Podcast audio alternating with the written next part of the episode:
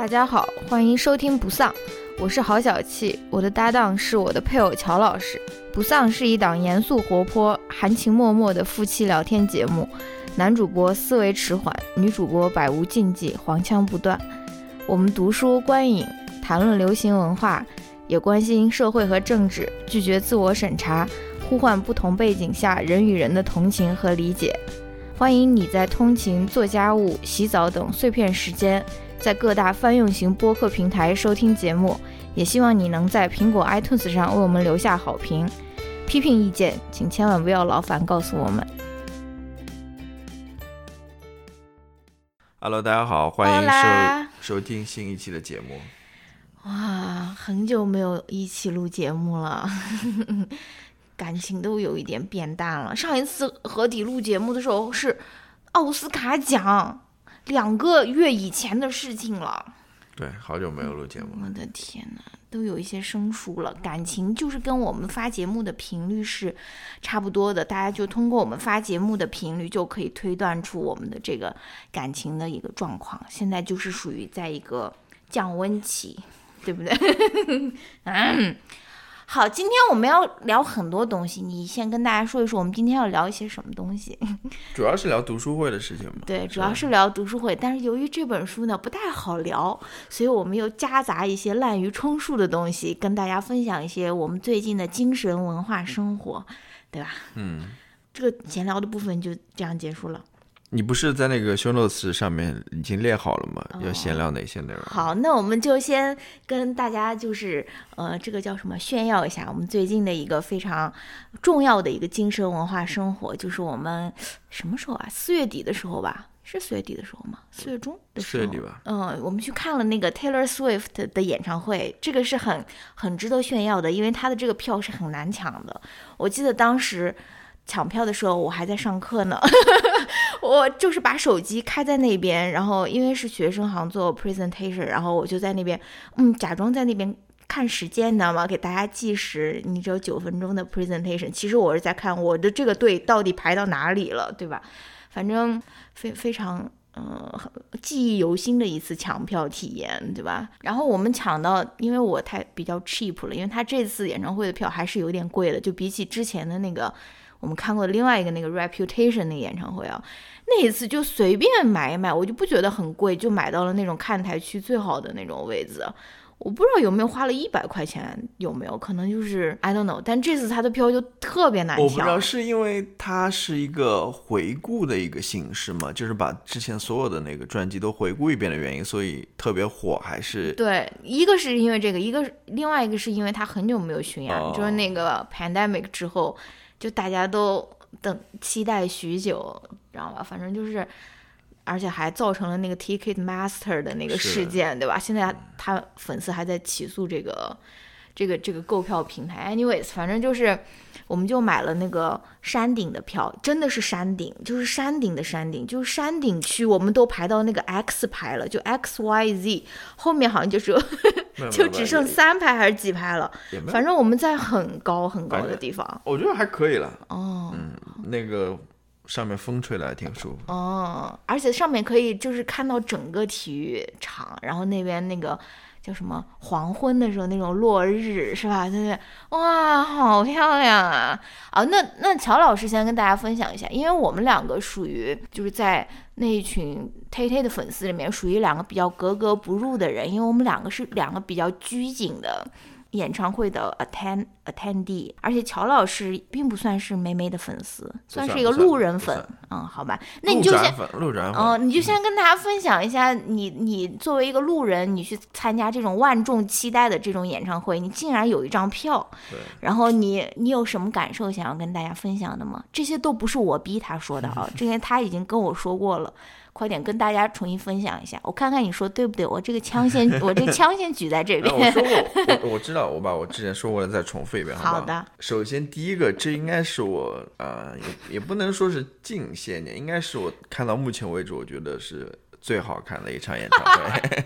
就是你此生，你要用这种比较严重的词语，你此生看过最好看的是的。是的，这不是我逼他说的，这是他之之前也跟我说过同样有的话有几个原因吧。啊。你讲，第一个原因，我觉得真的是非常的好看。嗯，这废话吗？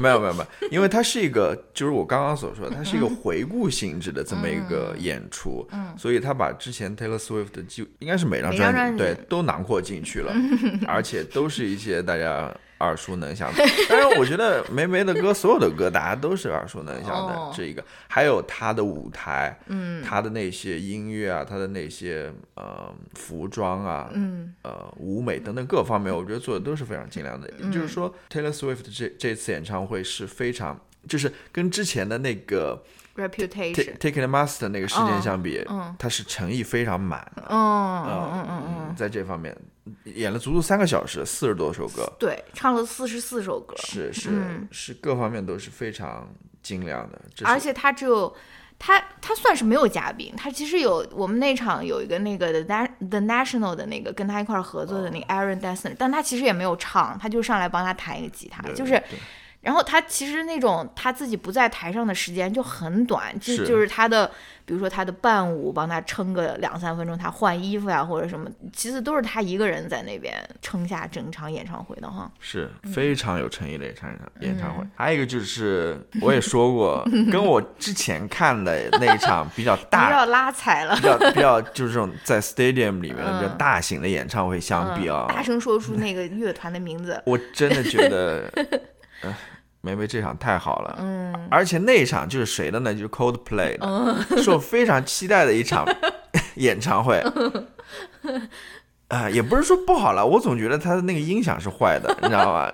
就是那个耳朵都要炸聋掉了，真的，我觉得他那音响绝对是坏的。嗯，反正那次的体验就是 算是比较糟糕的，跟我自己的预期真的是差很多，而且也演了一个半钟头，I guess。嗯，他是九点钟才才出来的，梅梅八点钟就出来了。嗯，反正很准时，他对八点钟准时就五四三二一。对，因为因为因为他那个唱的歌很多嘛，对。我我感觉这边有一个不成文的规定，可能十一点钟左右就要结束了，不可能再拖得更晚了。嗯，反正跟那一场 让我不怎么满意的一场演唱会相比，是吧？有了很明显的这个区别之后，我就觉得这场演唱会是非常棒的。嗯，还有一个感受就是看这些演唱会的人啊，我觉得挺嗯我有也想说，我觉得挺有意思的，很有意思。就是梅梅或者 Taylor Swift，我觉得他什么？他就是一个人。就我觉得，我觉得他他其实完全可以成为一个研究对象来 Cult 进。leader，no no 对 religious leader。对对，我我我想说的是，他完全可以成为一个研究对象来进行研究。我是的知道有的大学或者说有的教授，他是开了一门关于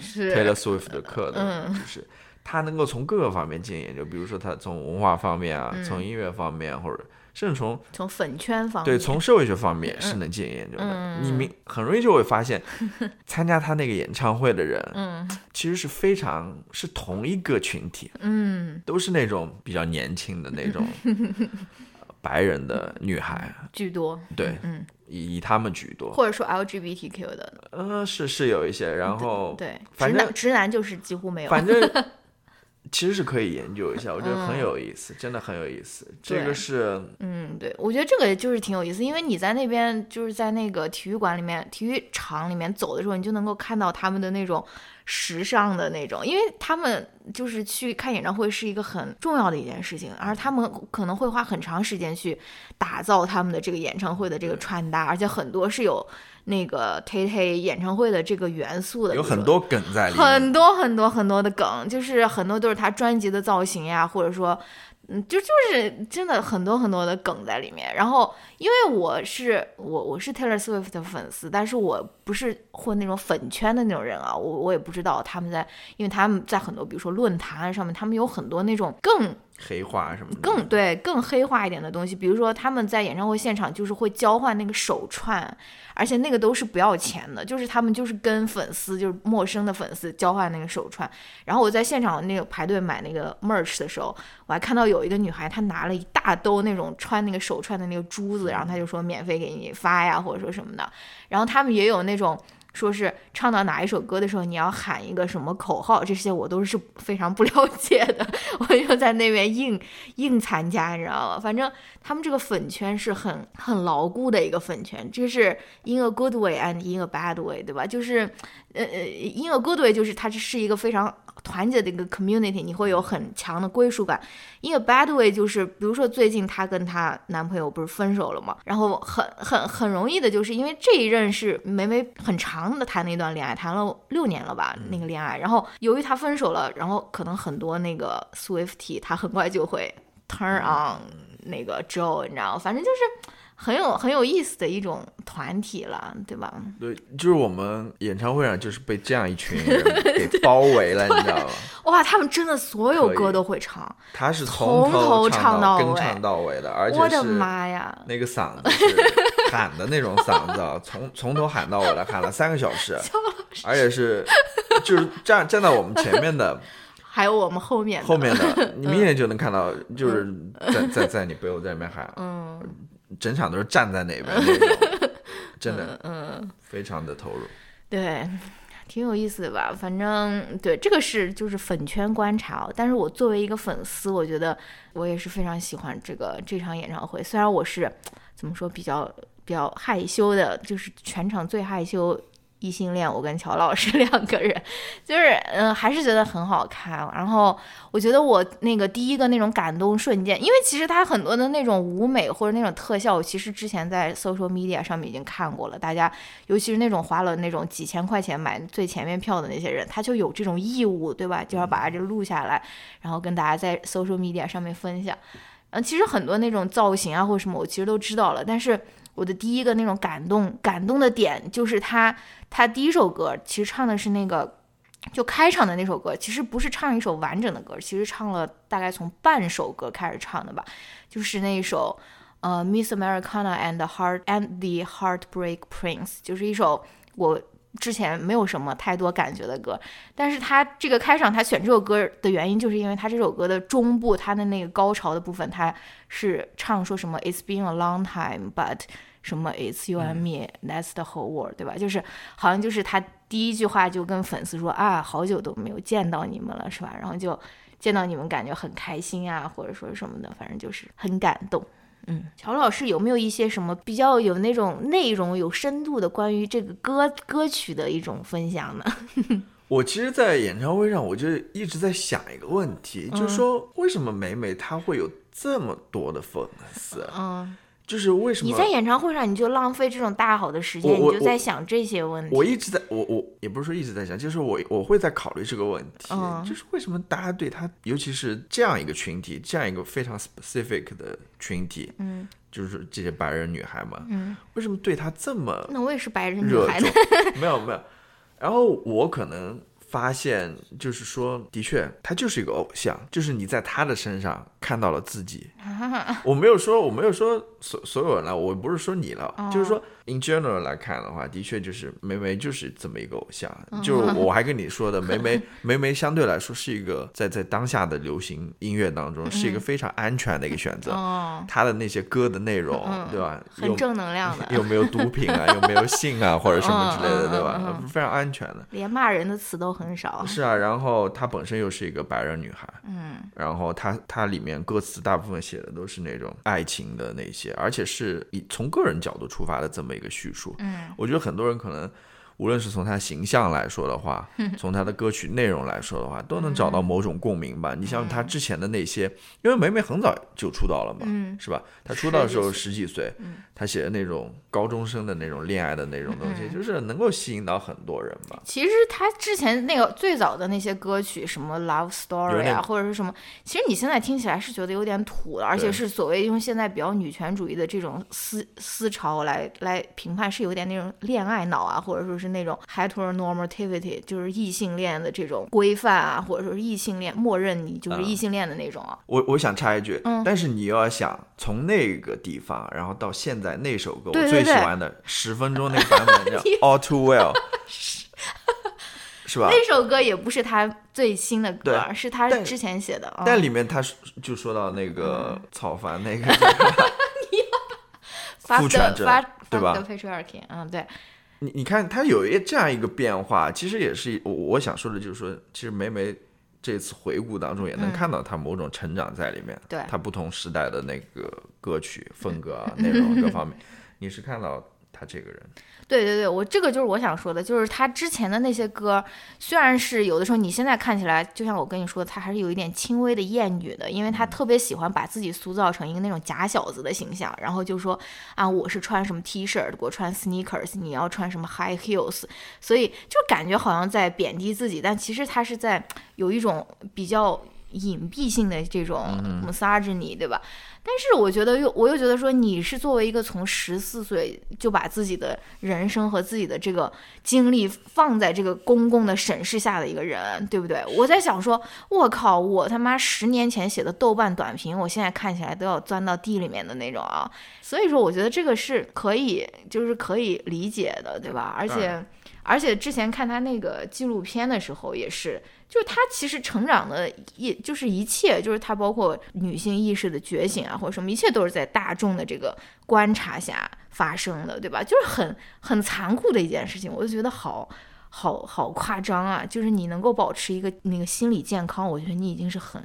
很了不起的一件事情。我觉得美美给我感觉，以前给我感觉还是一个比较，还是一个小女孩，不是小女孩，就是感觉她，我不知道有一种高高在上的那种感觉，或者就这完全是因为我不了解她，我我我没有听她的歌啊或者什么之类的，总感觉她像一个女神的那种感觉，有点。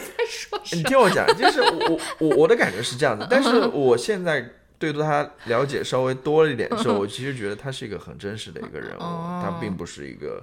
高高在上的那个，没办法触碰的那 那一个，嗯嗯，好吧，那个这个就是我们想要分享的第一个板块啊，最近的一个精神文化生活的一个 highlight，对吧？那我们第二部分就开始进入真正的读书会的部分了，好吧？进入读书会部分之前，要不要先跟大家分享一下我们下一次读书会想要读什么书啊？下一次读书会这本书是乔老师选的，如果不好看，大家就说是。不要找我，是乔老师。说完都是我选的。What？这个哦，这个托卡尔丘克也是你选的，对。好像也不太好看，这是。好看的是不太容易看，你要说清楚。对，就是不太容易看了，或者说不太好聊了。其实应该准确应该这么讲。哇！但是我乔老师要没有我。我跟你讲，你新选的这个书不见得有多好聊，就是短篇小说，怎么聊？我完全不后悔。嗯，我也不后悔。因为为什么呢？是。这也是我想说的一点，因为如果我不去搞这个读书会的话，我可能永远不会看他的书。哦，good point。对，所以后面是有一个东西在 推着你，你必须要把这书看。嗯。那好，下一期快点给大家介绍一下万众期待的下一期读书会。这是一个非常冷门的一个书，但是你要说冷门吧，其实又没有那么冷门，因为它最近还是有那么一点火度的。什什么意思？谁的书呢？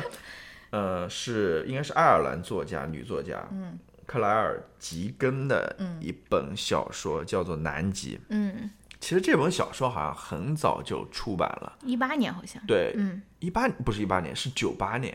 哦，一八年翻译成呃中文版出的。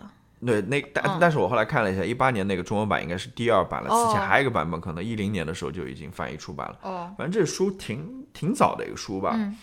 我为什么会选这本书呢？我可以可以讲一下。嗯，其实是也不是，肯定又是在推特上面看到了谁的推荐。因为我最近读过他另外一本书。哦，真假的？叫《Small Things Like These》，就是像这些的小事情。嗯，这本书是哪儿来的呢？嗯，哦，是很薄的那本，就那本绿色的那个，就你舍不得买，然后后面，然后我去图书馆找了一本。是因为我去逛一个书店，然后我看到他的那个前面的推荐上面有这么一本小的薄薄的书，对吧？大概一百页都不到的样子吧。我说，那好，我记住这个书名了，但我不会买，我会去图书馆借一本。呃，然后我就借了之后，然后把它看完了，我觉得还不错哎。嗯。真的，然后后来发现他的英语好读吗？呃，他就是以非常简单的这种叙事风格而出名的，就是是他他是有这么一点，他那个英语非常好读。嗯，然后我读完之后，那本书嘛，就是像这这些的小事情，这不是官方翻译，那本书是拿了二零二二年那个布克文学奖的短名单吧，他最后没有没有没有得奖，没有得奖，但是进入了那个短名单。嗯，然后后来呢？我看完这本书之后，然后我就在其他社交媒体上面发现有人两次有人在推荐他的这本《南极》这本书。哦，然后我说哦，后来我们在想这次要读什么书的时候，突然又想到了这本书，然后我去豆瓣上一看，发现哦，原来这本书已经出成中文版了，而且这本书也很短的一本书，大概就一百八十几页吧。它是一个短，它是一个短篇小说集。嗯。好像有十几个短篇小说吧，所以应该是不难读的一本书。嗯，好的，我还是挺期待这本书的。嗯，它其实除了这本书，啊，《南极》这本书，还有我刚刚所说的那本书，嗯，它还有别的书，大家都可以。我想这一次就读一读这个作家吧。好的，那就是我们就是下次读这个克莱尔·吉根的这本《南极》啊。对，嗯，好的，那我们就先来说这次读书会的书吧。这次读书会我们读的是。嗯，托卡尔丘克的《太古和其他的时间》，对吧？就像乔老师刚才说的，这本书不是一个很好读的书，就是不代表它不好，就是它不太好读，也不太好聊，所以我们就尽量尽量随便聊一聊吧。反正先给大家介绍一些背景知识，乔老师先给大家介绍一下这个作家，讲多一点就显得我们很很有那种文化层次底蕴的那种感觉，好吧？托卡尔丘克，注意一下口条。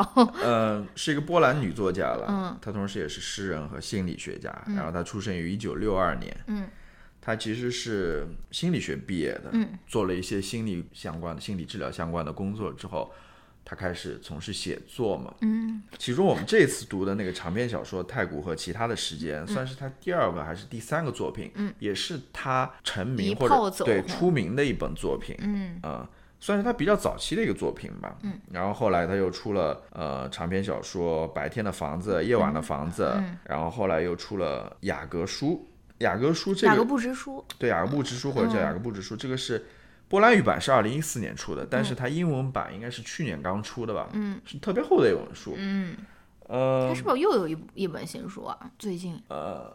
我不知道，反正此前还有像云游，嗯，云游应该是英文叫 flights 还是什么吧？还有那个还有一本书叫叫叫叫什么的，我忘掉了。还有我我读过一本特别短的，但是应该没有出，就是应呃我我不知道那本算不算它正式叫什么衣柜还是叫什么的？对，有衣柜这本书，嗯有衣柜这本书哦，叫迷谷迷谷之长迷谷之长这本书。也是他比较有名的一本书，嗯，《迷谷之壤》这本书还被改编成了电视剧，对，是这本书也被改成的，反正他有一些作品，大家感兴趣可以去读一下嘛。嗯，然后他的那本《云游》，二零一八年的时候是拿过那个布克国际文学奖的，嗯，然后二零一九年的时候他是获得了诺贝尔文学奖，嗯，其实是二零一八年的诺贝尔文学奖了，因为当时好像是因为两年一起办，呃，那有丑闻吧，所以。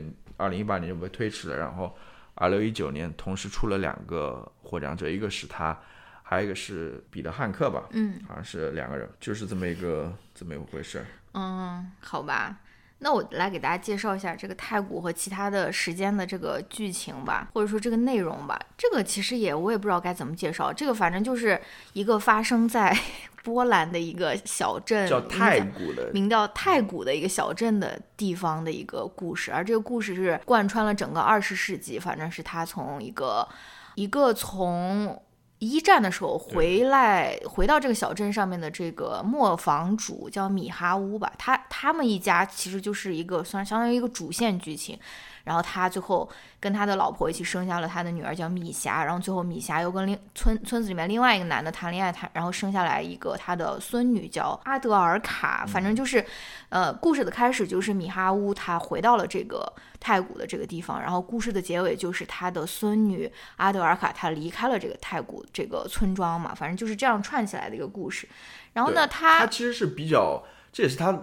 他的文学的一个风格了，嗯，就是比较碎片的，嗯，呃，它是里面有很多小的章节，对，每个章节都是从不同人的视角出发去写的，而且很短，所以是的，对，对，它这个呃这本书一共有八十多个章节，然后每个章节它的题目都叫。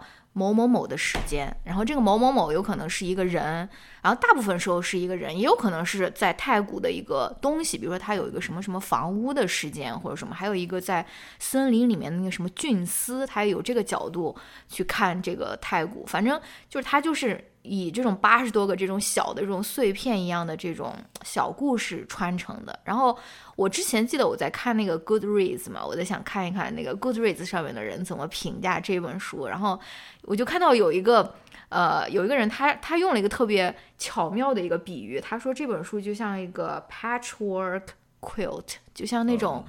拼接的那种被子一样，你知道吗就我不知道大家知不知道，就有就有那种被子是用一小块一小块的那种正方形的那种图案拼起来的，就是很很好看。美国人会做这种事情，就是比如说一些旧的碎布料啊、旧衣服啊什么之类，他会拼成一个薄被子那种。对，他就说这部小说就特别像一个 patchwork quilt 这样一个拼接被子一样，因为它。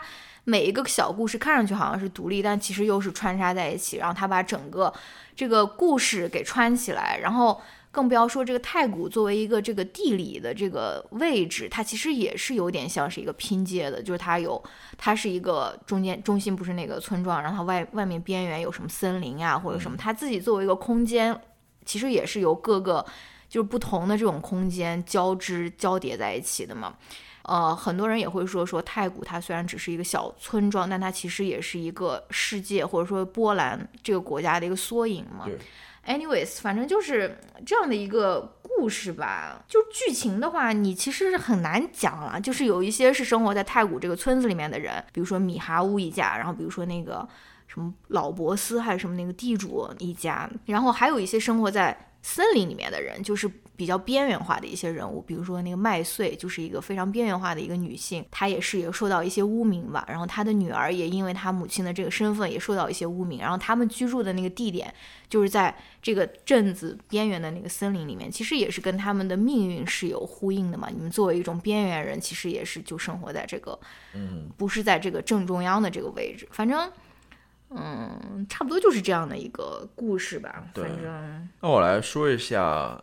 我的一个阅读感受，整体的阅读感受吧。嗯，其实的确，正如你所说的，一开始是有点难进入的。嗯，就是你不知道他在写一些什么东西。然后我看到前面一半，就大概百分之二三十的时候吧，我感觉，嗯，是不是要写这种一战、二战的故事啊？就是这种。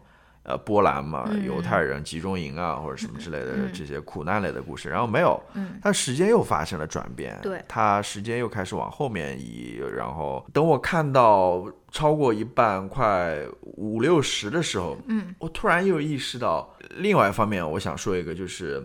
呃，那个时候我在读他的一个访谈，嗯，因为就在巴黎评论的，对，就在我我们在看这本书的时候，你不要说我们，我三月底就看了。我在看这本书的时候，就是最新的那个巴黎评论，嗯，他最新的一期里面刚好有对托尔托卡尔丘克，嗯，有一个访谈，嗯，然后我就在那边呃读他那个访谈嘛，嗯，他在那里面就提到了他小时候的那种呃阅读经验，嗯。当然他会写到说啊，小时候都是看一些波兰作家的书啊，或者什么之类。然后他母亲是一个老师吧，然后他父亲又是一个图书管理员，所以他从他父亲那边接触了一些文学杂志啊，还是什么。他在那个访谈里面就说，通过那个文学杂志，他第一次了解到了马尔克斯。哦。然后我突然就理解到了，Everything makes sense。这不就 是托卡尔丘克，或者说那个泰国，或者说是波兰版的？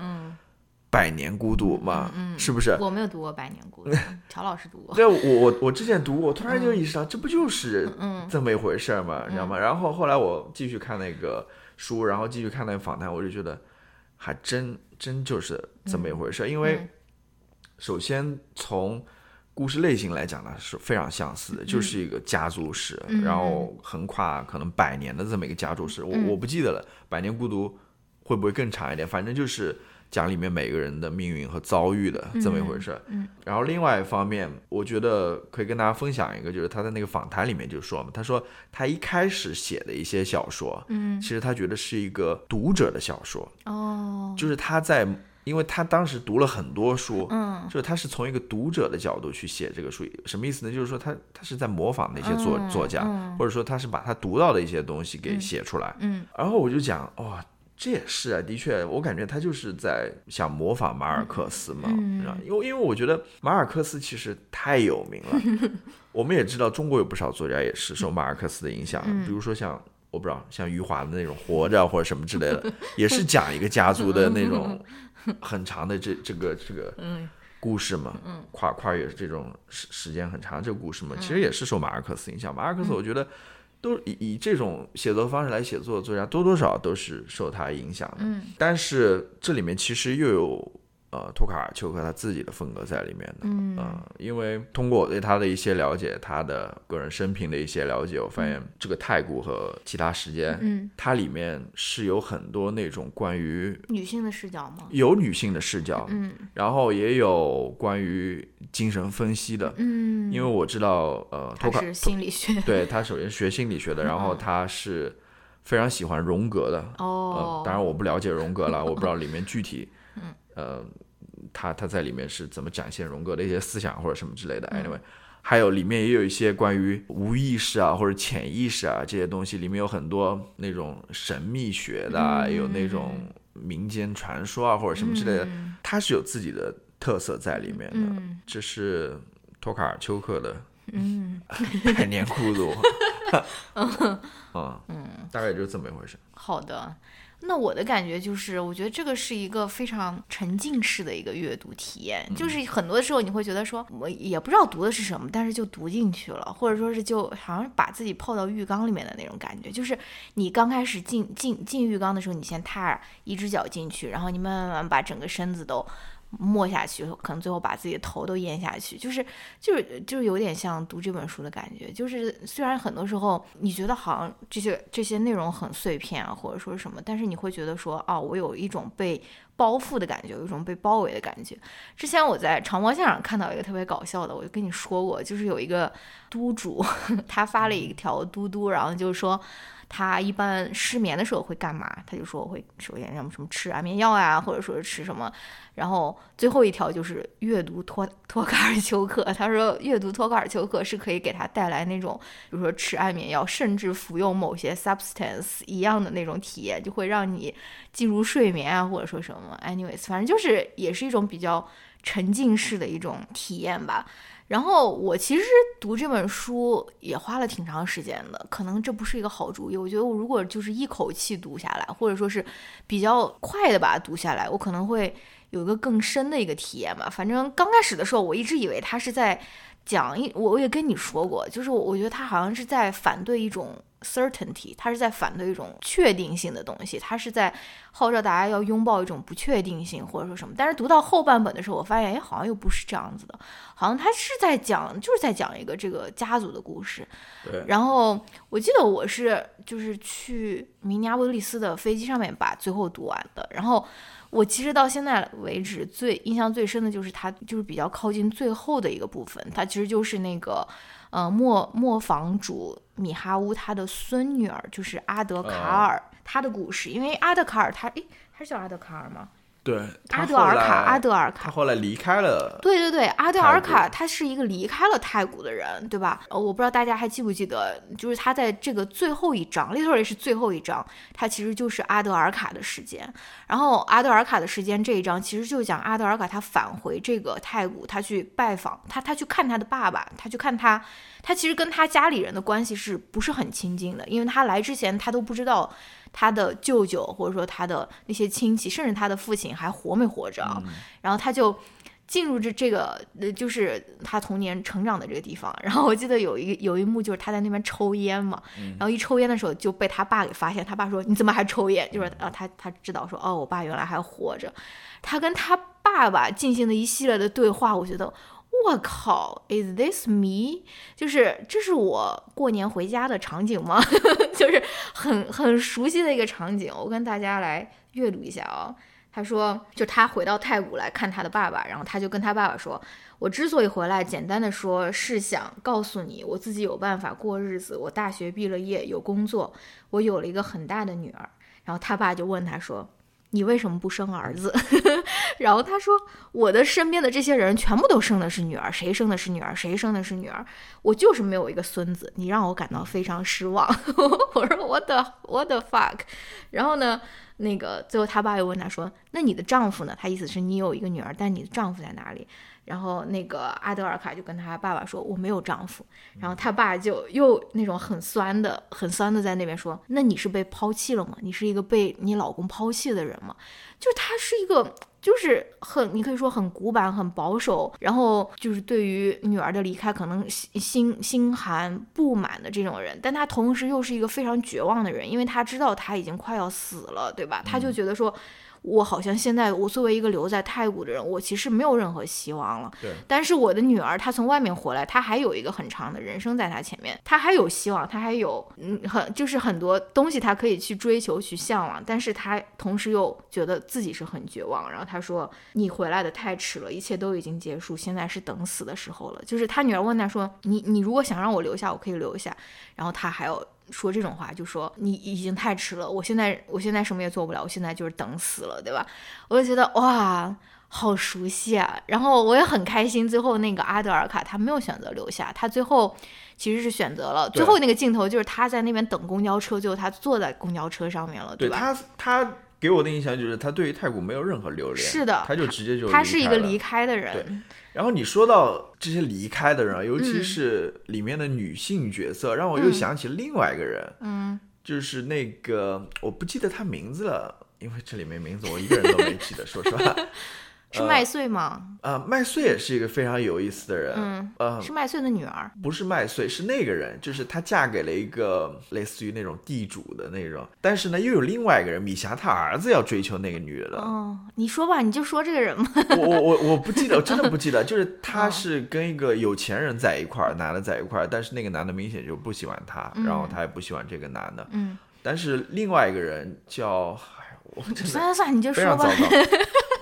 应该是米霞的儿子，嗯，他是就那个 我在这边说什么？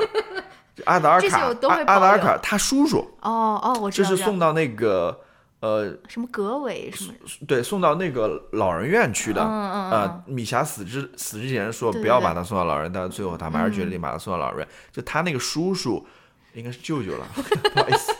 他那个舅舅喜欢的那个女的，但是没有跟他好。那个女的跟另外一个有钱人好了。嗯，我记得那个女的也是出走了。嗯，她好像去巴西了。嗯，然后去了巴西之后，有一次写信给他舅舅，意思就是说我在巴西过怎么怎么样。反正你这么一说，的确里面女性角色也是很有意思的。还有一个就是呃，我不知道是不是麦穗。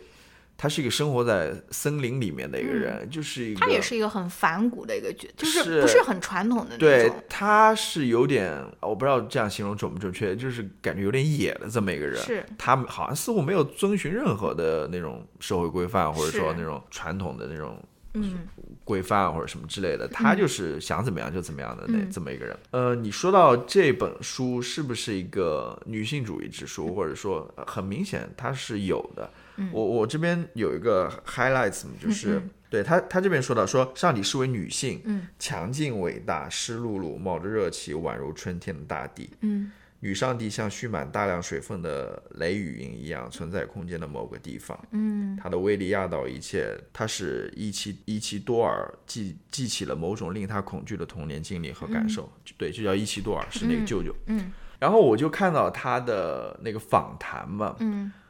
他就讲到他的一段经历，他在年轻的时候曾经有一段时间是去英国那边，嗯，留在了英国，在那边打黑工，你知道吗？哦，他在那边帮助一个类似于酒店，在那边整理房间啊，然后在那边生活了一段时间。他说，哦，怪不得他写衣柜，衣柜其实就是酒店的房，对对对，那个他说对，如果就是那个小说的话，他说那个小说就是那段经历哦，受启发，嗯对吧？然后他这边就说到。他说他自己是一个自学的那个荣格主义的那个 爱好者嘛，类似于这种的。但是他说荣荣格主义呢，它就是非常区分，就是那种两极分化的，什么 female male 阴阳啊之类的。然后他在英国那段时间，然后读了一些书之后，他就发现他不再认为性别是这种阴阳之分的这种绝对的，嗯二二二分的这种这种这种样子。他说他自己称，他认为性别是那种连续性的，也就是流动的，你知道吧？然后他说这个想法让我感到非常着迷，嗯，甚至于他觉得荣格都没有那么着迷了，让他着迷了。他觉得这个。Good，对，的确，当然他说他真正在写作上面真正关注到性别这个话题的，嗯，是他后面一本书，也就是太古后面一本书叫什么呢？白天的房子，夜晚的房子。对对对，嗯，对，白天的房子，夜晚的房子。嗯，根据那个访谈，他的意思就是说，里面的人物是性别是模糊的。嗯，对。嗯，没有一个非常确确切的性别在里面。当然，我没有读过那个书了。嗯，然后他又说，他现在还在写一本书，就是重新去写以女性的视角去写呃托马斯曼的那个《魔山》那本书。What？对，因为我也不知道托马斯曼这个人，嗯那我听过他这个《魔山》这本书，但是根据 Pedro Pascal 最喜欢的一哦本书之一。哦哦哦，那这边就有一些问题了。但根据托卡尔丘克，嗯好像托马斯曼是一个那种厌女的。这这么一个作家。Anyway，可能他想重新以女性的视角去去呈现这个作品吧。反正，呃，我想说的是，就我补充一些关于性别方面的跟这个作品有关的一些内容吧。嗯，很有意思哦。反正就是这个里面比较，就是比较生动的，或者说生猛的。嗯，其实呃，那个角色其实都是女性啊。我就我觉得对我来说比较印象比较深，除了这个阿德尔卡，就是麦穗和麦穗的女儿，就是她们是很有生命力的，不管她们是是不是符合世俗意义上面的。比如说好女人，或者说是什么那些标准，但他们其实就是很，在我来说是活得非常有有生命力的一个形象了。对，然后我刚才去查资料的时候，我竟然发现另外一个不能说是彩蛋吧，也可以说是彩蛋吧，就是他这本书的开头，不是我跟你说是那个米哈乌他从那个一战俄罗斯那边回来，回到这个太古这边嘛，然后他其实拿了一个那个咖啡沫，他就是从俄罗斯那边拿了一个咖啡沫，然后这个咖啡沫其实最后就在就在阿德尔卡的身上，他最后离开太古的时候，他其实也带了一个咖啡沫，最后的那个那个段落就是他在那个。坐在那个公交车上面离开太古，然后他自己从箱子里面拿出这个咖啡沫来，把它就是在公交车上面在那边磨咖啡，或者说什么在转动那个咖啡沫，然后那个司机都觉得很惊讶呀，或者说什么的。这个好像还是一个那种怎么说一个环形的一个结构，对，就刚开始你是贯穿这个故事始终的一个一个物件吧，或嗯者说一个事物吧。我觉得它是把整个看似很松散的这么一个故事又串联起来了，是有这么一条线在那边。对，是的，反正总总体来说，我是非常喜欢最后的这个离开的这个情节，因为因为我不知道了，可能因为我自己也是一个离开的人，我自己是一个离散在世界各地的一个人嘛，不是世界各地，世界的一个角落的一个人嘛，我也是没有回到我的家乡，或者说是我成长地方的人，所以我就觉得说这种离开其实是很有力量的，比起你一直在写说，嗯，这个这些人的命运一代一代怎样在这个小小的村庄里面。就是循环下去，对吧？对你最后把它结束在一个离开的这件离开的这个事情上面，我觉得是很有力量的，而且好像就是打开了一个那种缺口，让大家觉得说，哦，其实我可以去其他地方，或者说我可以我可以挣脱这种家族啊，或者说是带来的一种束缚，或者说是这种命运的这种 I don't know 羁绊，或者说什么的。对，就是因为我《百年孤独》好久之前读读的了，但我不记得，我印象当中我还，记得你的短评呢，写的很好，大家可以去看一看。我印象当中它好像不是一个出走的这么一个结局。嗯啊、我具体不记得了。然后我这边刚好看到他在巴黎评论上面的一个访谈里面说的一句话嘛，嗯。就是他说到，因为他是一个荣格学派或者荣格的一个爱好者嘛，嗯。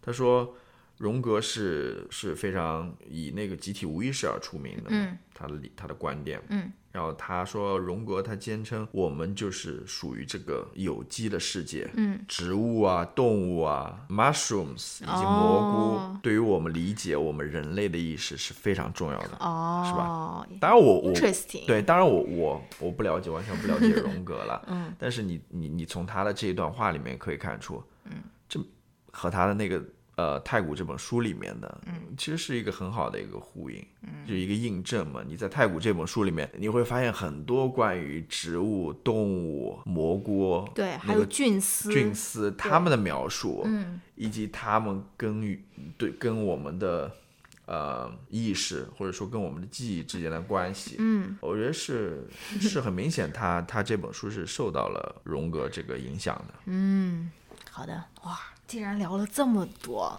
太厉害了！你还有什么想要补充的吗？没有 什么想要特别补充的，因为我暂时一下子也也想不起来。反正的确挺有意思的一本书。嗯，那你还会想看他其他的作品吗？我暂时可能，我我其实想看的，我其实想看的。你可以先看那个衣柜，那个一个小时就看完了。但是但是我想看的书太多了，呃，就是说，呃，对，回到你刚刚所说的，就是他的确是在讲一个。就是太古这本书，他的确是在讲一个呃一个家族的一个故事，嗯，但是。在他这个家族的这个历史当中，嗯，他其实穿插穿插了穿插了很多不同的不同的想法，作者的想法在里面，嗯，就是他是通过这样一个历史故事，嗯，然后里面夹杂着很多作者的个人想法在里面，就是我刚刚所说的关于女性的，呃，关于呃集体无意识的，对吧？关于那些动物、植物的，啊，我这边想举一个例子吧，我不知道你有没有注意到这一点，就是里面它有一段是在讲什么的呢？它有一段是在讲狗狗的，或者说在讲动物的。嗯，其实我们之前也谈过，嗯嗯嗯。就是动物的时间永远是现在式的，嗯呃，它是不会去考虑过去，嗯，也不会考虑未来的，所以动物它永远是生活在当下的。嗯，关于这一点，托卡尔丘克在里面也谈论了，花了大概。一两页的篇幅在里面谈论这这件事情，我当时看过的时候，我就觉得好有意思，对，很有意思，因为我们之前也说过这个这这个话题吧。嗯，我想问一下，就是它每篇的开头都是以什么什么的时间嘛，嗯，来来来命名的嘛？嗯，我当时在看的时候，我就在那想。为什么是时间啊？嗯，然后我想了想之后，其实时间其实就是记忆了。我我后来又意识到说，只有你有了记忆，嗯，你才会有相应的那些时间点，时间点也好，或者是相应的那些情感啊。嗯，呃，如果说还要问这本书在谈论一个什么的话，我觉得它也是在谈论记忆了。嗯，因为记忆是很特别的。因为这是我刚刚所说的，动物是没有记忆的，嗯，或者说很短的记忆，或者怎么样，只有人是有非常长的记忆在那边，甚至有那种书写的记忆啊，或者什么之类的。反正 anyway，我也不知道我在说什么，我就觉得这是很有意思的一个点了。是啦，动物和人对于时间的感知肯定也是不一样的嘛。以因为大家对时间的感知不一样，所以大家对这个现实的理解也不一样嘛。就比如说人，你建构你的生命的意义，或者说某件事情的意义的时候，你可能不，你可能不仅仅是根据当下的感受，或者说完全依靠当下的这个想法嘛，对吧？但是动物它可能就是这样，这个这个也进一步就是影响了，比如说人对于很多东西的思考，比如说对于死亡的思考，人对于死亡的恐惧，其实也是跟人。对时间的感知是有关的嘛？就是因为我们活的时间越长，你会觉得说，哦，我们越靠近这个死亡这个终点嘛。但是这种小动物它可能不会有这种想法，它可能不会觉得说，啊，我应该要活到多长，而是每一每一刻都活在这个当下的这个时间里面。所以他们，这个是我自己的瞎瞎说。它里面，他们可能对于死亡是没有人类这样的恐惧的。对我这边刚好看到它里面就说了嘛，他说人给自己的痛苦套上了时间，嗯，人因过去的缘。由而痛苦，又把痛苦延伸到未来，嗯，这样便产生了绝望。哦，洋娃娃的痛苦只发生在洋娃娃是那狗的名字，只发生在此时此地。嗯，对，Good point，是，我们都应该更像洋娃娃一样活着。对，对，所以人有时间这么一个维度，嗯，它产生了很多。不同于其他动物的各种各样的情感，比如说绝望这么一回事情，嗯，呃，是呢，等等。好的，哇，聊的太有深度了吧！我的天哪，这是不是全网聊这本书最有深度的一个博客？还有没有最后要要补充的东西了？没有，我就说到这边了。好的，那我们就进入我们的最后一个环节。我还想给大家安利一下，最近我已经我已经倾尽全力在安利这部台剧了。我不知道大家都看了没有？如果没看的话，说明你没有关注我任何一个社交网络，好吧？因为我在所有的社交平台上面都已经对它进行了疯狂的安利。乔老师，你来告诉大家，我安利的这部台剧叫什么？你要敢说错，你。呃，我一下记不起来了，就是那种。Oh my god！人，算了算了，你不要说了。这部台剧的名字叫《人选之人造浪者》。啊，对，我知道 他。你重复一遍。人选之人造浪者嘛，因为我知道他不是天选之，一般都是说 你要说成天选之人，我就会。他就根据天选之人改编过来的嘛。是的，对。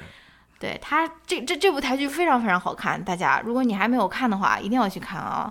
就是它的豆瓣条目已经被删掉了，所以更加证明了它是一部呃好剧，好吧？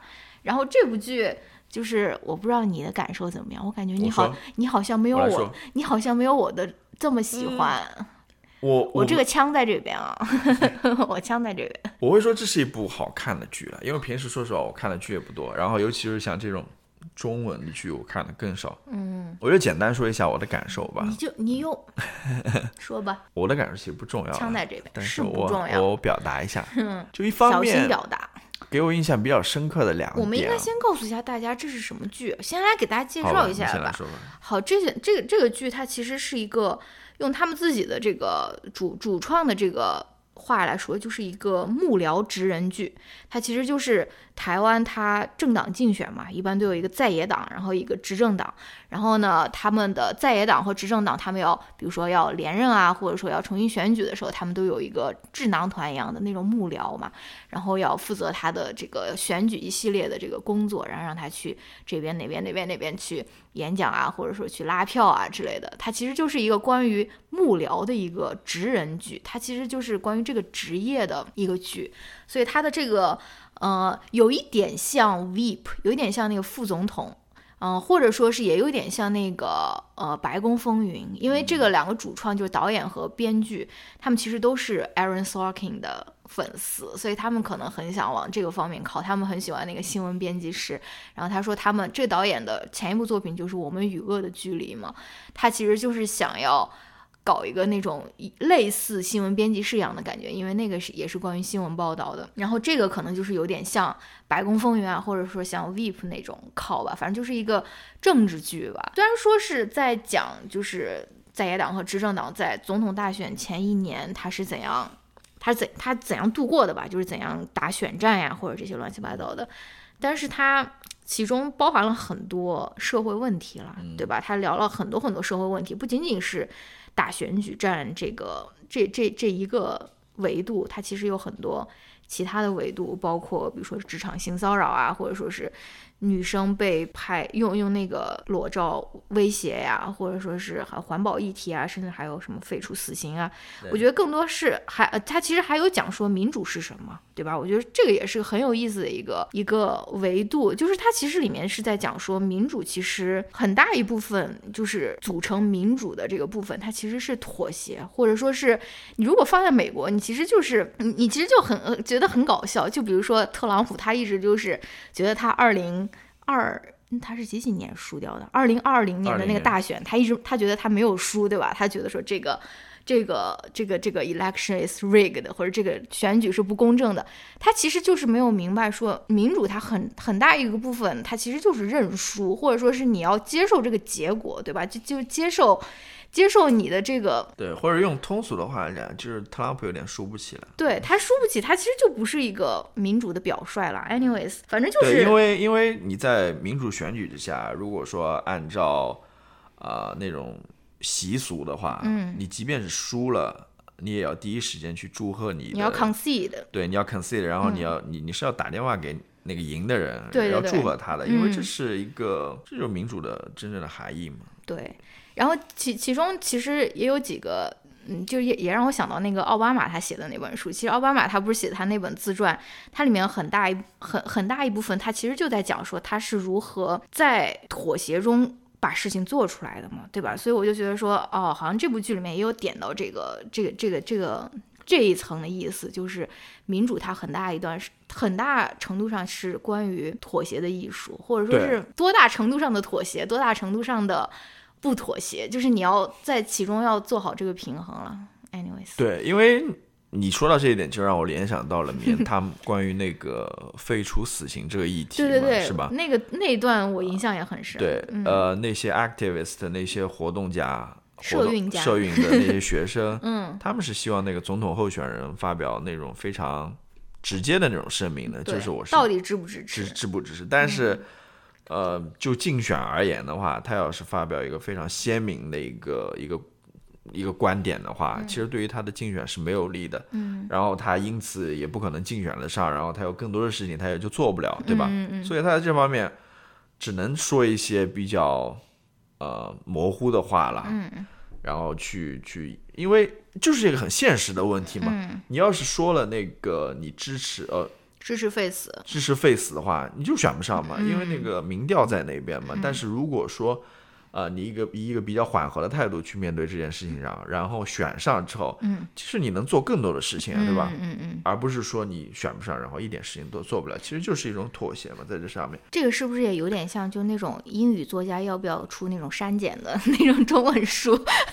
对，其实对是这是这样的。嗯，好吧，那你开始分享你的感受吧，我刚刚把你打断了。我感受，我刚刚小心讲话啊我刚刚又突然想到一个，我觉得是一个比较比较重要的感受吧。嗯，就正如你所说的，为什么我能给你这么多的启迪呢？因为编剧是受美国嗯。呃一些剧的影响嘛，的确你会发现在中文语境之下，你很少能看到这种关于选举的，嗯。呃这种政治类的这种剧啊啊、如何去去展现一个政治选举，嗯，很少的，因为很危险啊。很很难看到的，说是。实话，在在在我这边是第一次能看到这样子一个就具体的，在中文环境当中，嗯。怎么去打选战，嗯。怎么去造浪，对吧？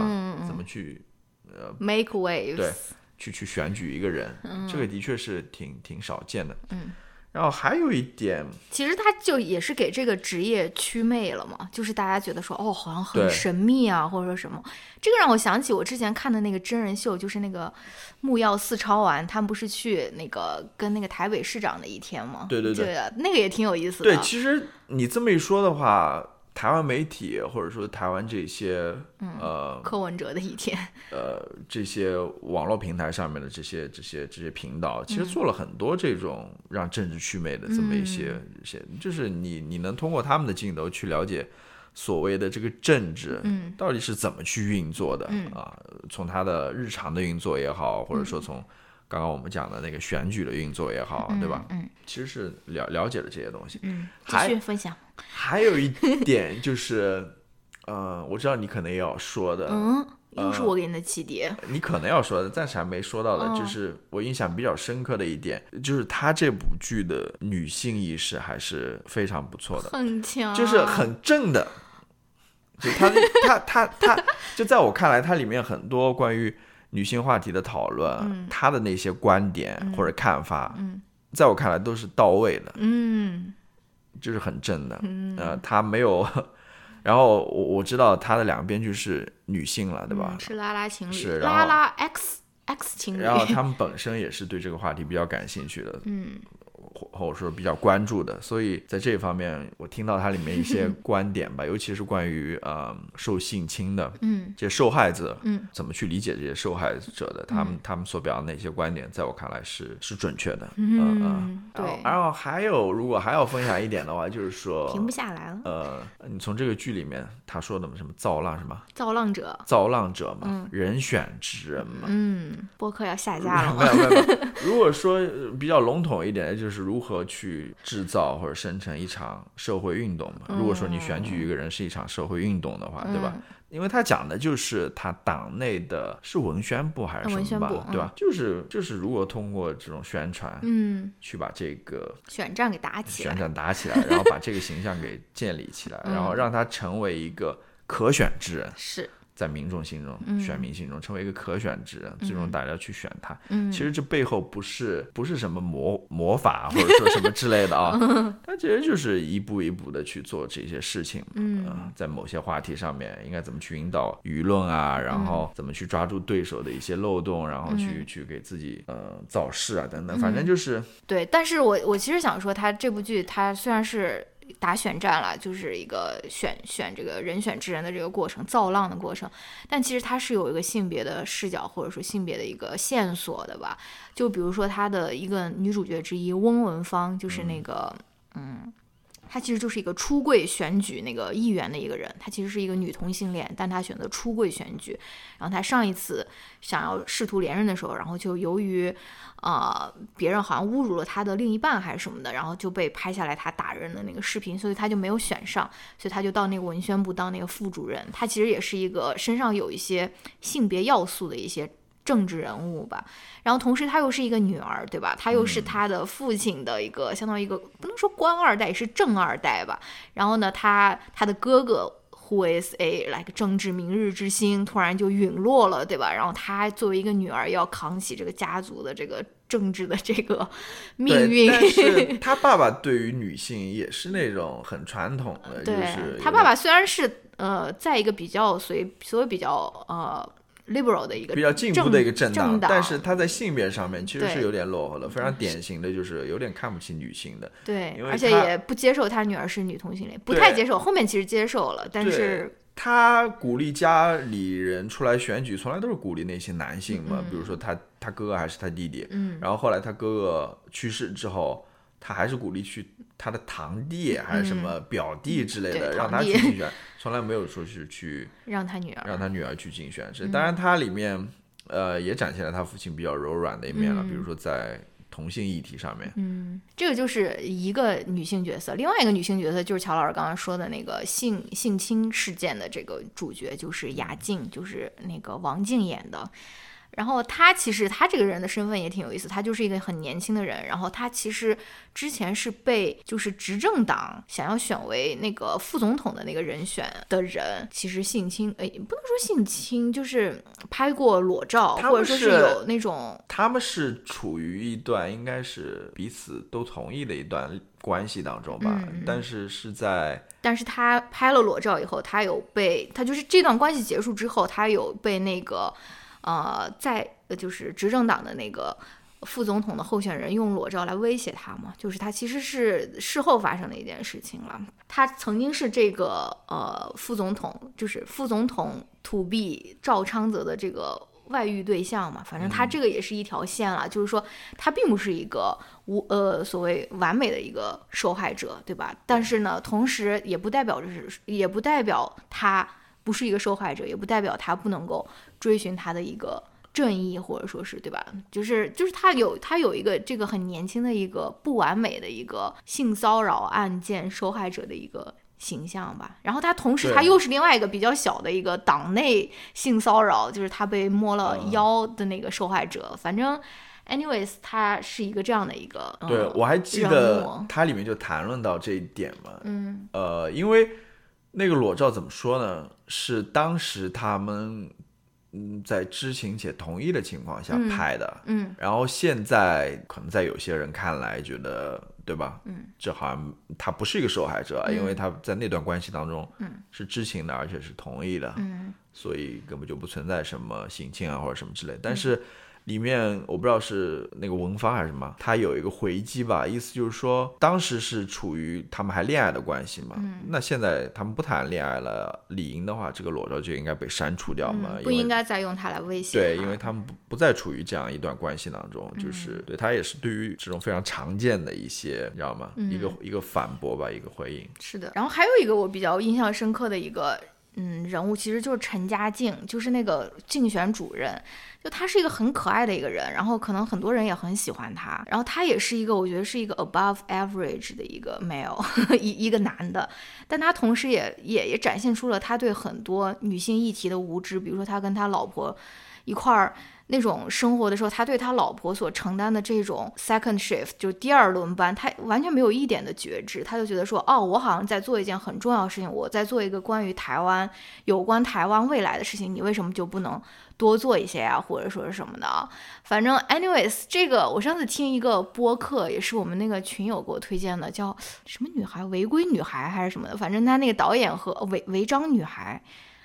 那个导演和编剧上那个播客的时候，他就讲说，我忘了是那个编剧还是那个他们那个台的一个主持人，因为他们那两个女生声音有点像，我有点分不清楚。他说这部剧它其实有一个贯穿始终的一个主题，就是说。如果要大局为重的话，这些小事要不要算了？你记得吗？就是那个，我觉得这是很经典的、很精准的一个一个描述。哎，大家还是小家嘛？对，就是小事要不要算了？因为因为就是那个那个雅静在茶水间被摸腰的时候，就很多人看来说这是一件很小的事情，就不如让他算了。而而且它发生在我们党部的内部，对吧？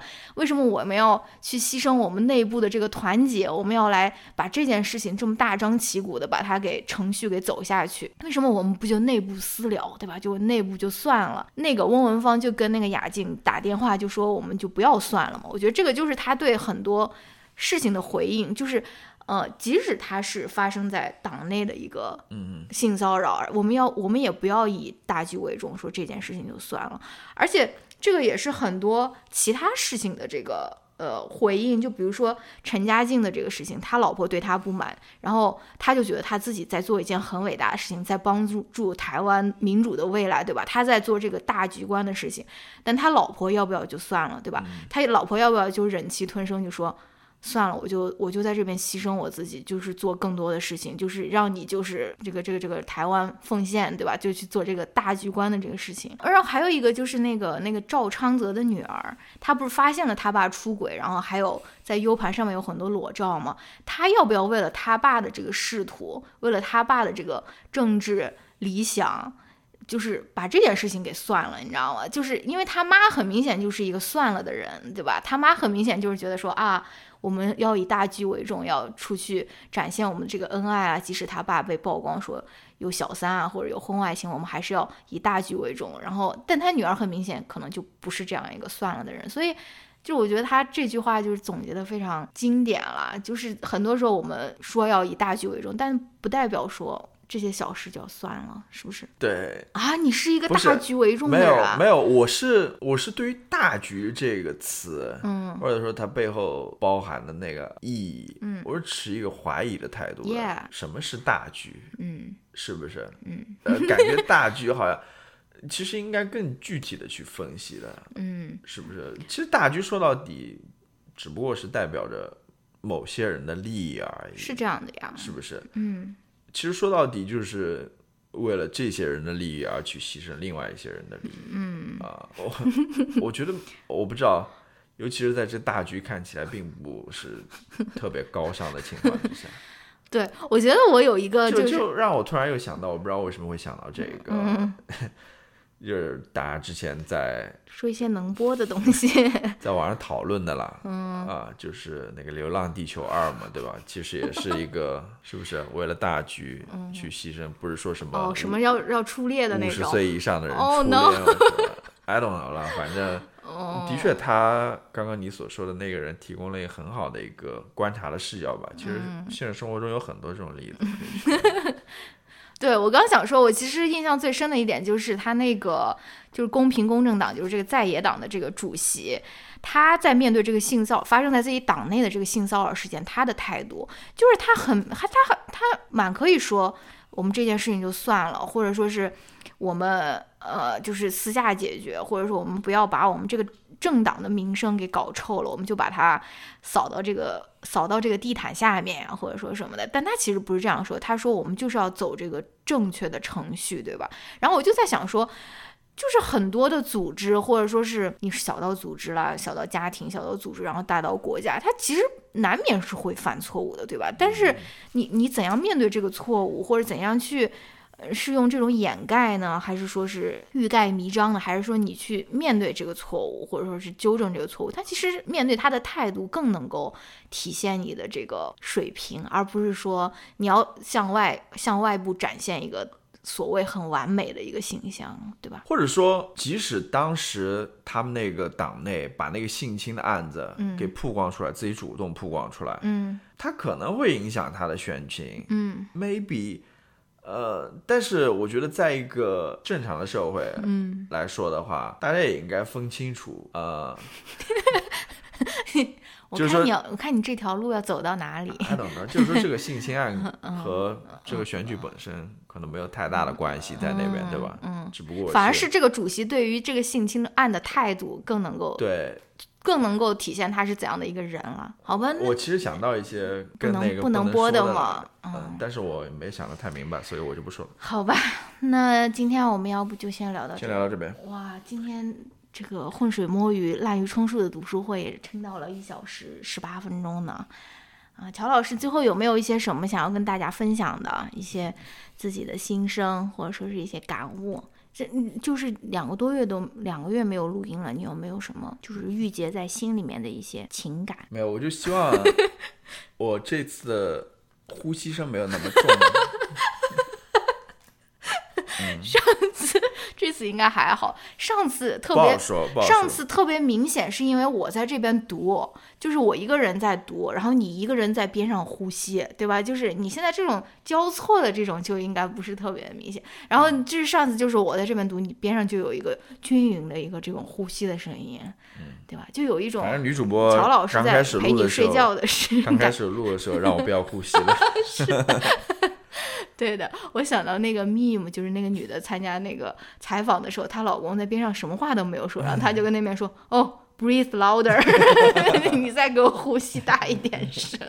”嗯，好吧，拜拜。好吧，下一次录节目不知道什么时候了呢？好，再说吧。好啊，嗯，大家这个怎么？哎呀，好，拜拜。有一点不知道该怎么结束了。拜拜。好，拜拜，拜拜，拜。What a dream that was. I almost couldn't wake because I was frozen in bed with a zombie girl. The aching days a closed down fair. Sleep paralysis. I sworn I could have felt you there. And I almost could have kissed your hair. But the emptiness withdrew me kind of wishful prayer. Oh,